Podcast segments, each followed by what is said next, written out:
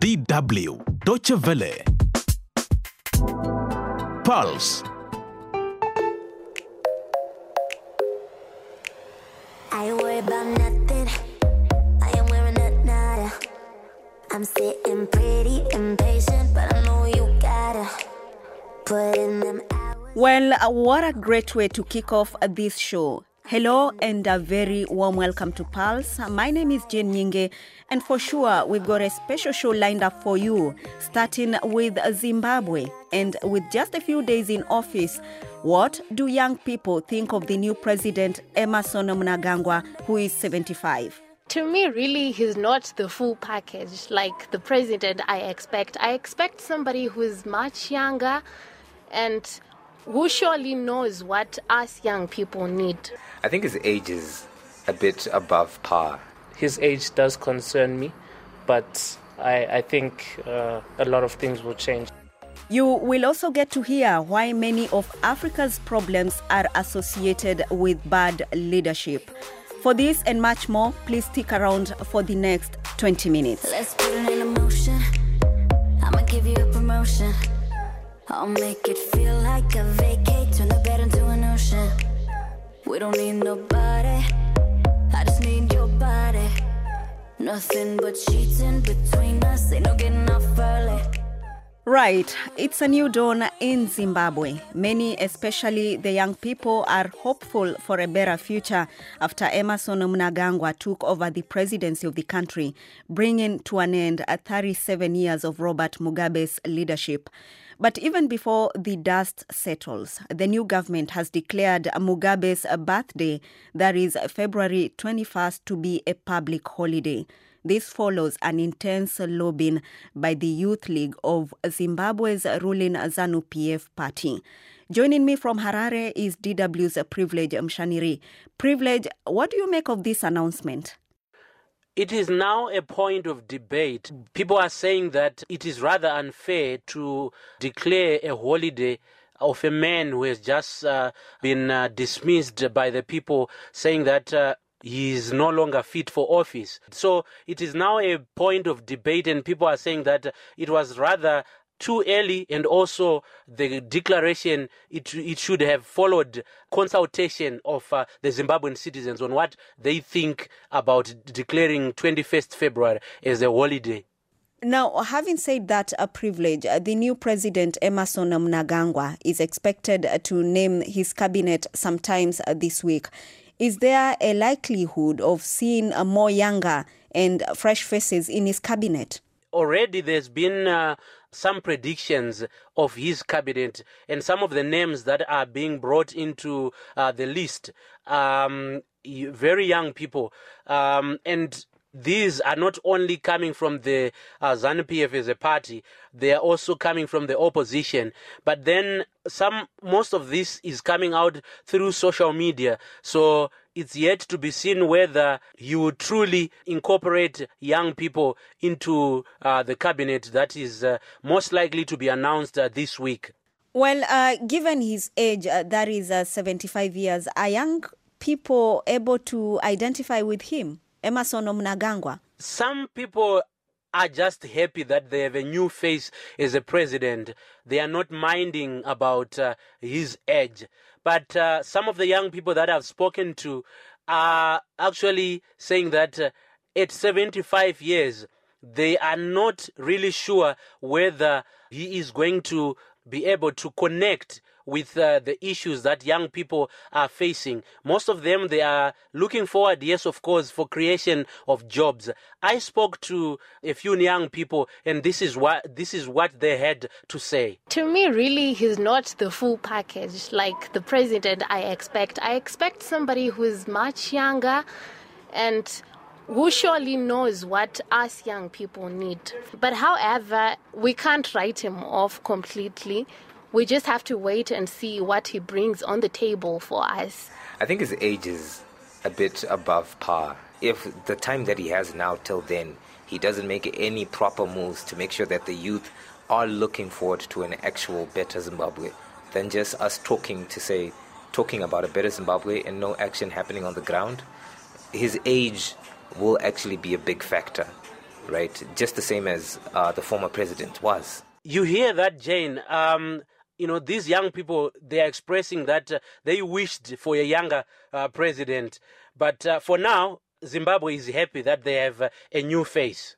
Well said, their privilege, uh, because we know uh, young people constitute over 75% of Zimbabwean population.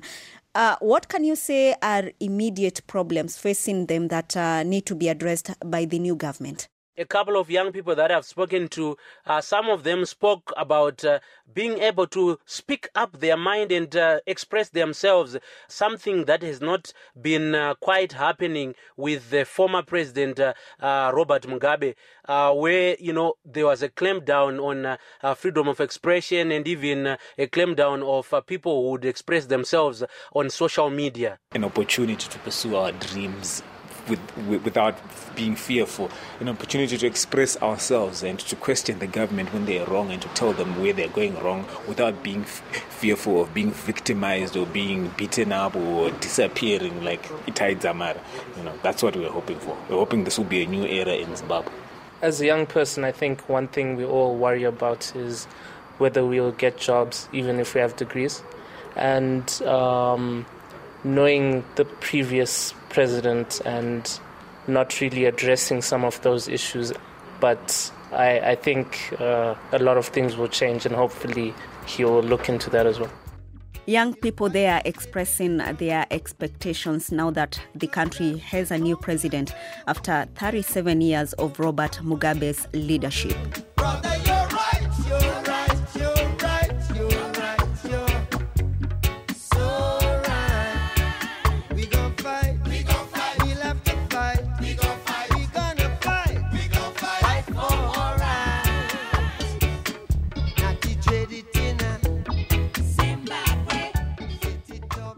Well, this is Pulse with me, Jen Nyingi. And yes, remember, you can be able to listen to this broadcast on our website, dwafrica.com, or our Facebook page, DW Africa. Now, many of Africa's problems are associated with bad governance. But one organization, Clean Africa, is trying to bring a change. For the past few years, it's been organizing debates on good governance in various universities here in Germany. Both German and African students participate in the debates so that they can get a clear picture of the continent. Jenna Eko, who volunteers for the organization, with the details from Stuttgart. Preliminary rounds of the Good Governance Debate Series 2017 quarter-final round on the motion. This House believes fake news is the cause of refugees in the EU. The Good Governance Debate Series, GGDS, is one of the projects run by Clean Africa, a student founded organization that was set up to promote community level environmental awareness. Since 2012, the organization has been holding a series of debates on the subject of governance in Africa. This year, the debates centered around asking whether the refugee crisis is a result of a failed EU foreign policy or climate change. A state in the grip of neocolonialism. Denoa Sitole is a South African student of international taxation and law at the Rhine-Waal University. She kicked off the debate by blaming Africa's current problems on the continent's colonial past and the continuation of Europe's influence on the continent's political and economic affairs even today. Can countries of the West today pose to give Africa a way forward, help to reduce poverty, if in actual fact, looking at history, understanding history and what Africa has undergone, that colonialism has put African countries, South American countries, in the position that it's in today. South America, Africa is poverty stricken because resources have been stripped from these continents. People have been enslaved because of these practices. How can you expect to introduce a development policy rather than compensating these continents with what is rightfully theirs? Georgina Milo, an American student at Frederick Alexandra University in Erlangen, agreed. She too felt the EU's partnership agreement was a failure. For Georgina, Europe's unbalanced terms of trade have heavily impacted on Africa's markets. No one here can question that there has been an economic failure overall by the EU to support the South the last 20 years. This can be seen easily through trade agreements that clearly make it advantageous for the EU in ways of prices, where they offer lower prices to the global south, strict standards that cannot be met by the global south due to lack of support, lack of funding, and lack of resources. For the young debaters, Europe is responsible for Africa's problems. Its unfriendly policies have sparked the migrant crisis, hence, Europe too should find the solution. But Simone Höckler Hafner from the State Ministry of Baden Württemberg begged to differ. It is important for our society that we become aware of the impact of our modern lifestyle on other parts of the world that have not our possibilities of nourishing, mobility, and consumption. I wanted to demonstrate that governmental development assistance alone can't solve every problem. In order to solve problems, we have to know the roots of these problems. To know about the causes why refugees leave their country is the most important step to be able to face these challenges. But the GGDS Forum is not just about promoting intellectual debate on the big topics. The politicians were here to bring weight to the debate and help train the rhetoric capabilities, assertiveness, and debating talents of the students. Essentially, to incubate future leaders for both continents. Former alumni already hold public office in their home countries. One of them is George Akiliwara, who is now a policy analyst at the Integrated Social Development Center in Ghana. This year's cohort hope to follow in their footsteps. I really like the debate series because I learned so much about Africa and about the policies and what is happening there and even the names of the countries and I met some people from there. I think this has been a great experience for everyone because not only we had the chance to learn about debating and how to actually speak in public, but also we had the chance to meet beautiful, amazing people from all over the world with beautiful spirits and I think we had dealt with great um, important issues from Africa and Europe. The experience has been a wonderful one. It has taught me to always believe in myself. Of course, we all know Africa is plagued with uh, so many uh, cases of underdevelopment, and the major cause basically is lack of uh, good governance. It's just a wake up call for young guys like us to begin to promote upcoming leaders because they are the leaders of tomorrow who are going to take positions of authority.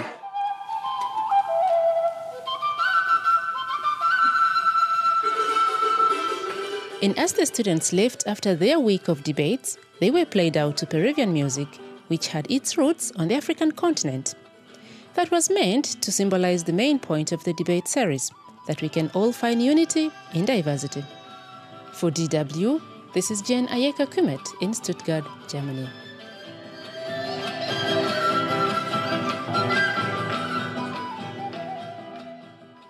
Let's now shift our focus to the West African country of Senegal, which last year became a solar energy producing country.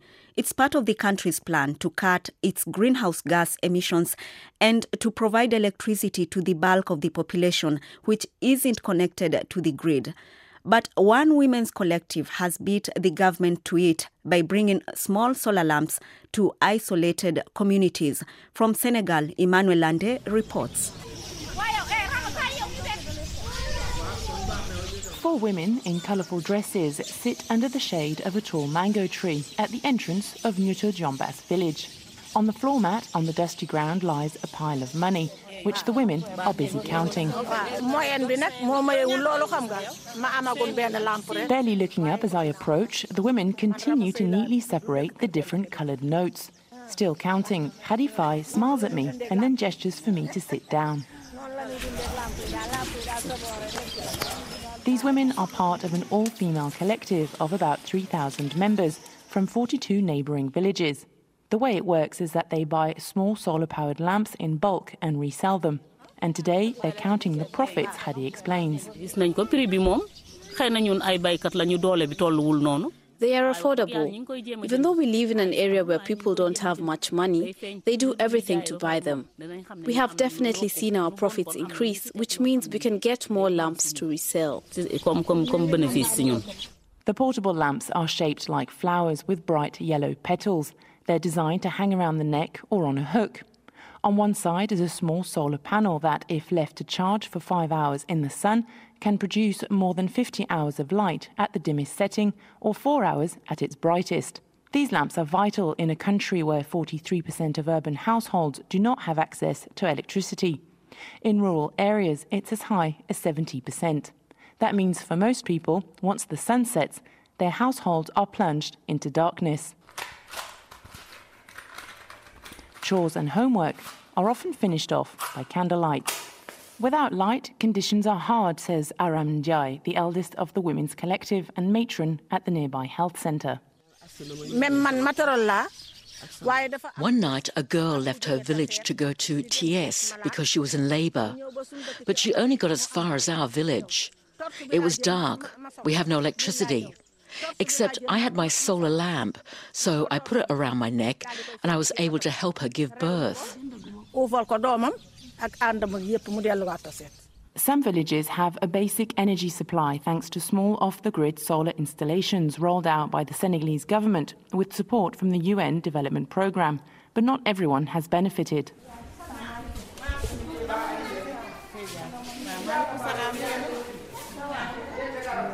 Ndeye Fatou Ndiaye is the president of the 3,000 strong women's collective of the commune of Notto, and she has big plans. Dans beaucoup de groupements féminins au sein de leur village, ils n'ont pas d'électricité. Many women's groups don't have electricity in their village. All the members of the collective want a lamp each. That's our goal. We have just recently started, but the lamp has really helped improve our development because in Notto there are 64 villages, but only 31 have electricity. Even the villages that have electricity buy the lamps for their rooms.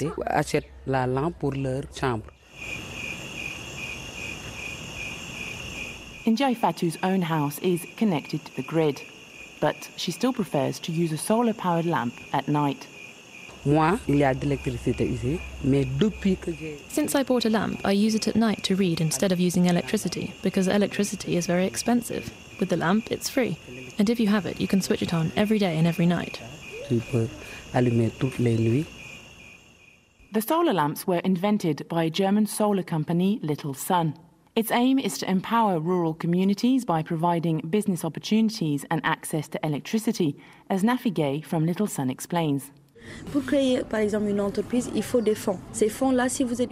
To create a business, you need funds. And if you don't come from a family that is capable of helping you financially, you need to go to the bank. And we know that banks are not always a solution because they need guarantees. And so we come in to offer young people the possibility to sell our lamps and to make a benefit from their sales, which helps also to combat unemployment.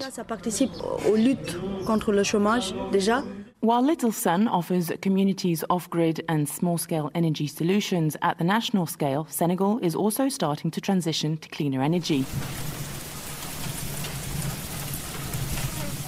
By December 2017, seven renewable energy projects will be created across the country, and by 2020, a wind farm northeast of Dakar is expected to be operational.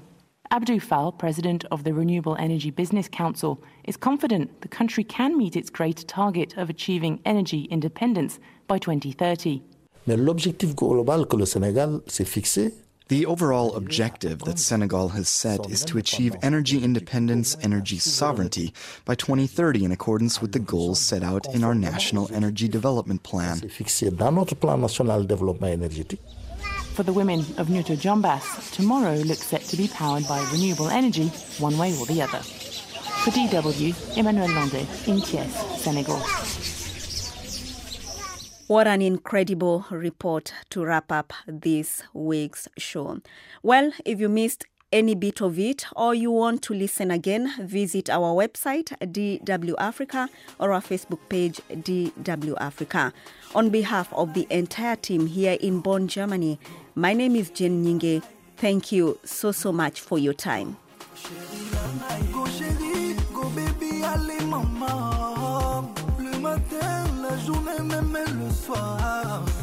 la piscine, la voiture, avion, tu kiffes ça. Bébé, t'inquiète pas, j'assure tes arrières. Regarde-moi et dis-moi, Fali, à quoi boire, jus. Calana, mais t'appelles-moi bébé, on a la